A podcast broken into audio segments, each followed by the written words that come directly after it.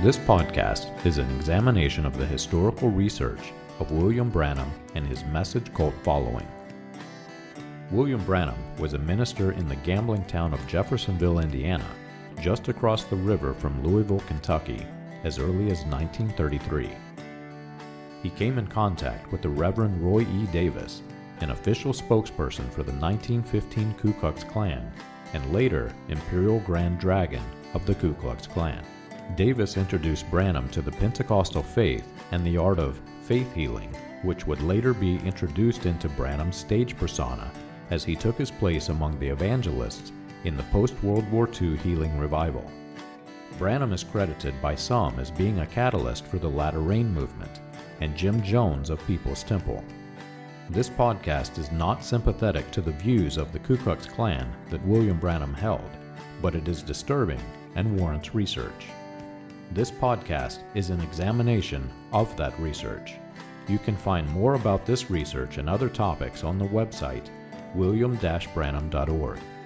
Join us as we turn back the pages of time and examine the controversial issues of William Branham and his message.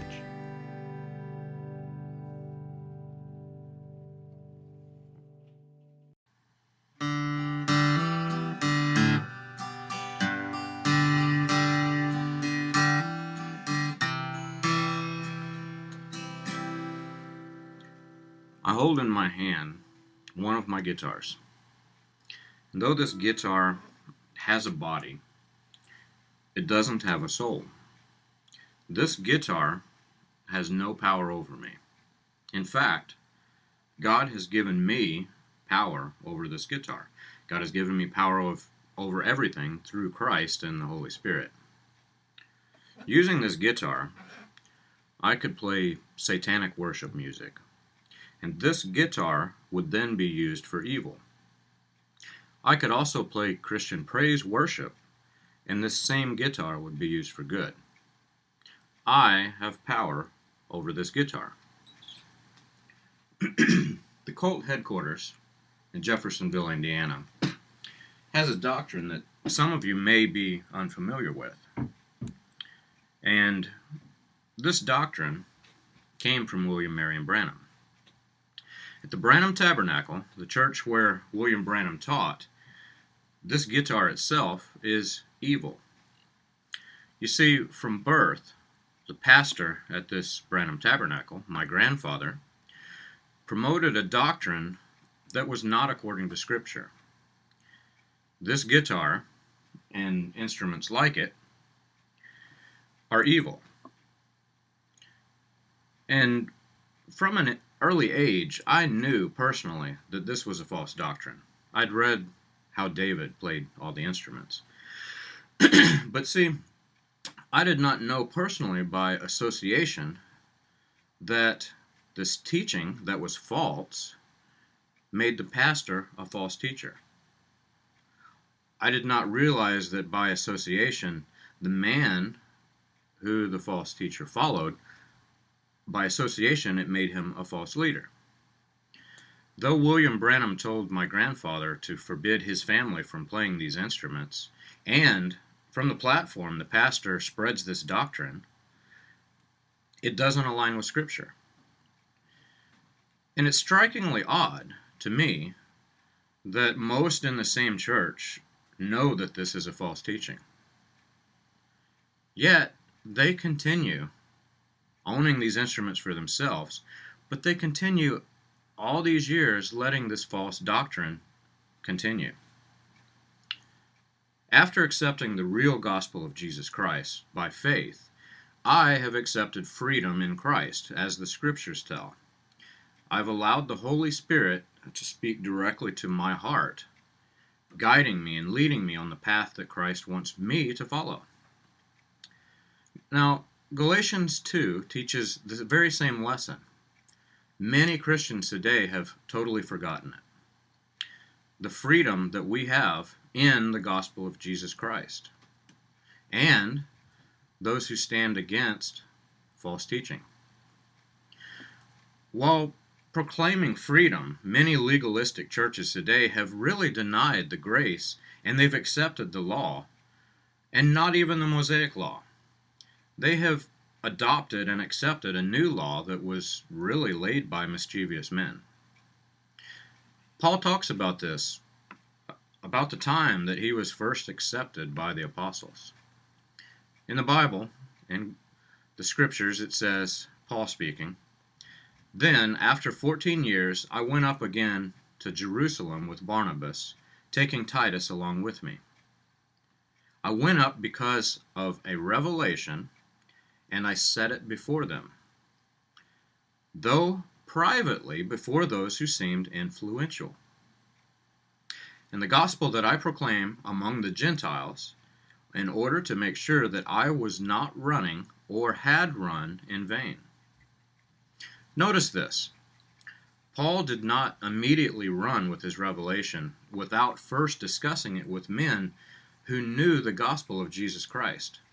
In fact, he privately discussed this revelation with those that were most influential so that it was not widespread. And only then did he proclaim it to the Gentiles.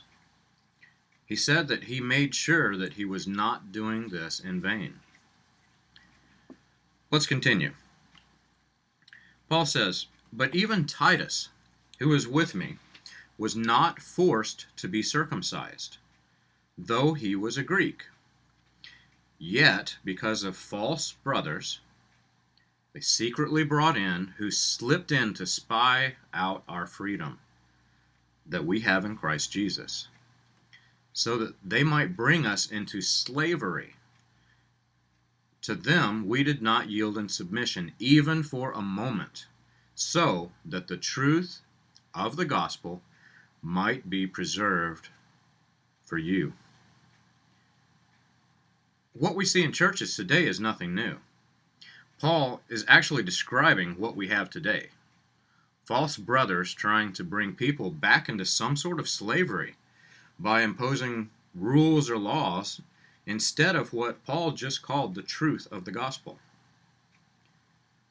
He says that he stood firm against them so that the truth of the gospel would be preserved for the Gentiles, for me and you. And he goes on to speak about this truth of the gospel.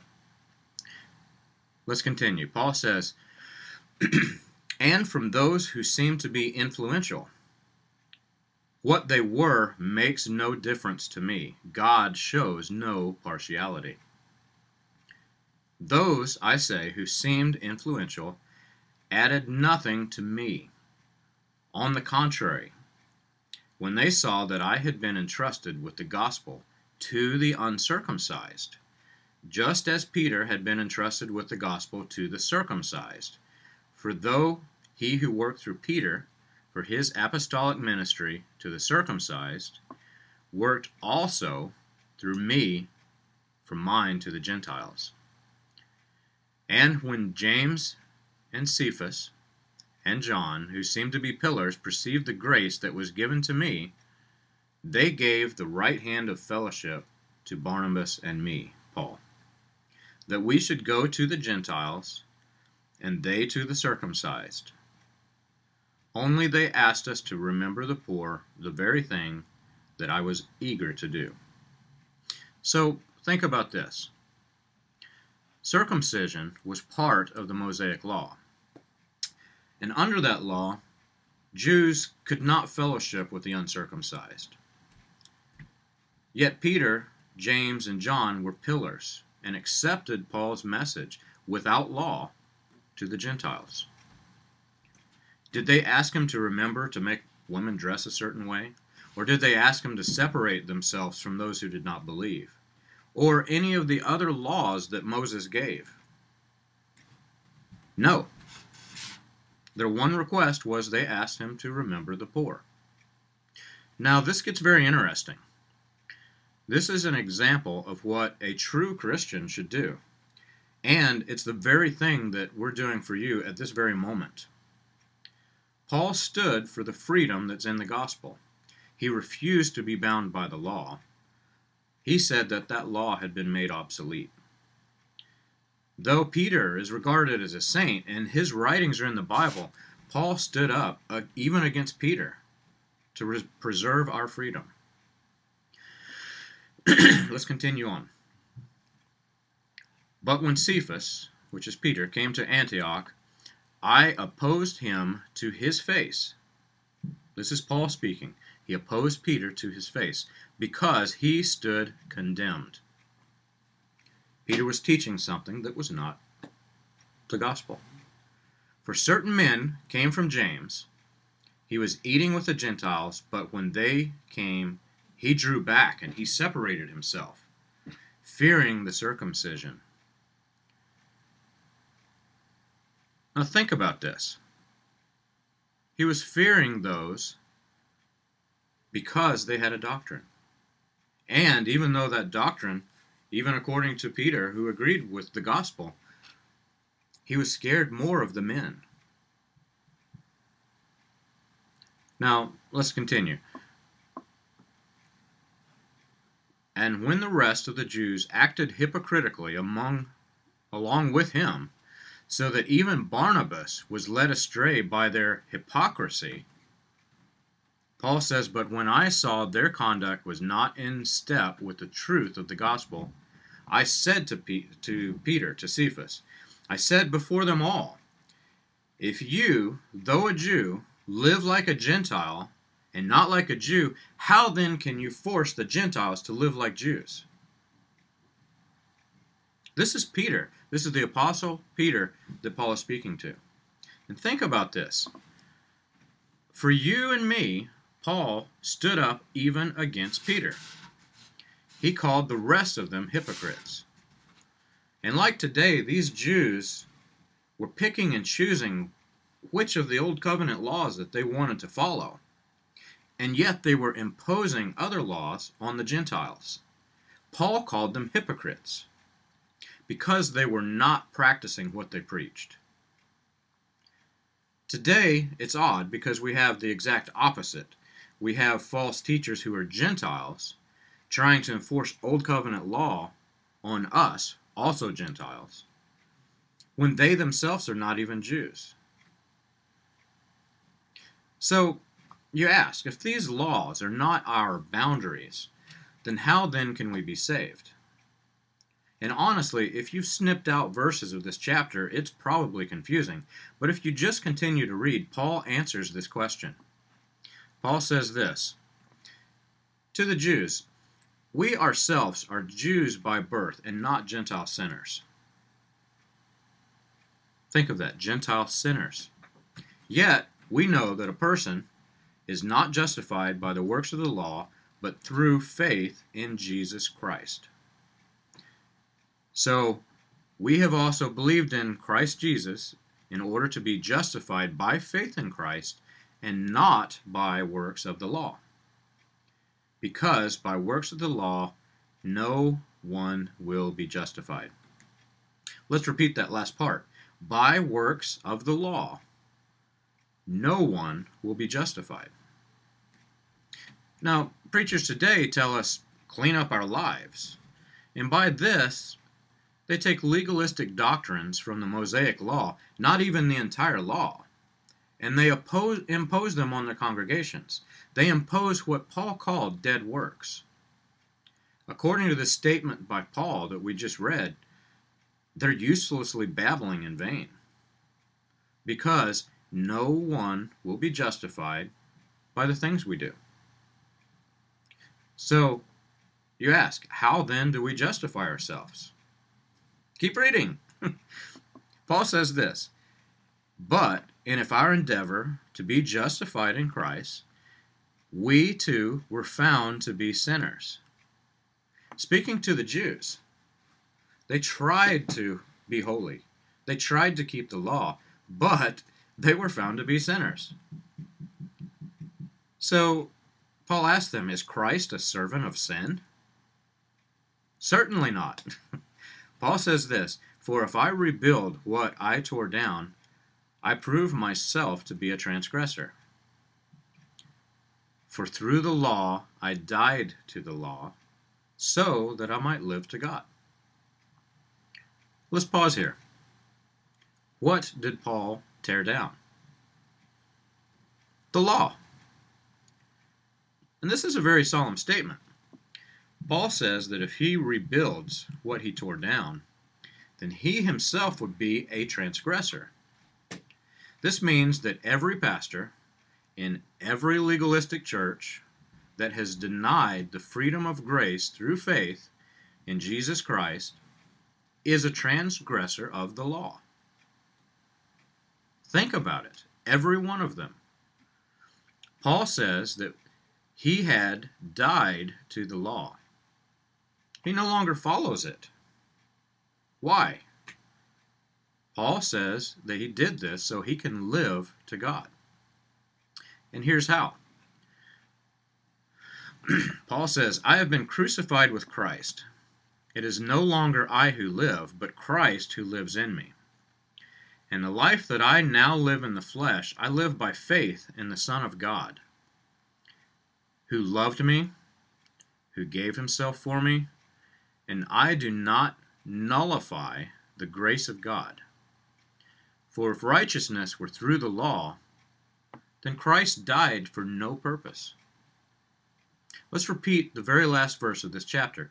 It's the most important verse in the entire chapter because it's warning us of denying the gospel of Jesus Christ.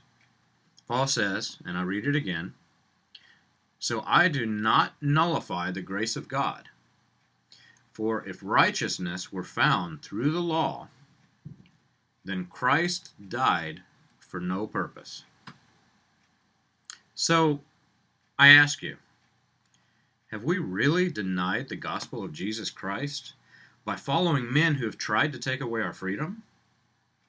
Have we decided that to believe that Christ died for no purpose, thinking that we have a better way than simply by faith in Jesus Christ? Is our way really better? Do everyone keep these rules that are imposed? When William Branham says not to watch television, do you watch television? Do you even keep the rules that are laid down? Do we really think that we can live such a sinless life that we can do better than what Christ did for us on the cross? Have we accepted freedom in Christ, or have we been placed in shackles by legalistic false teachers? I'll let you decide.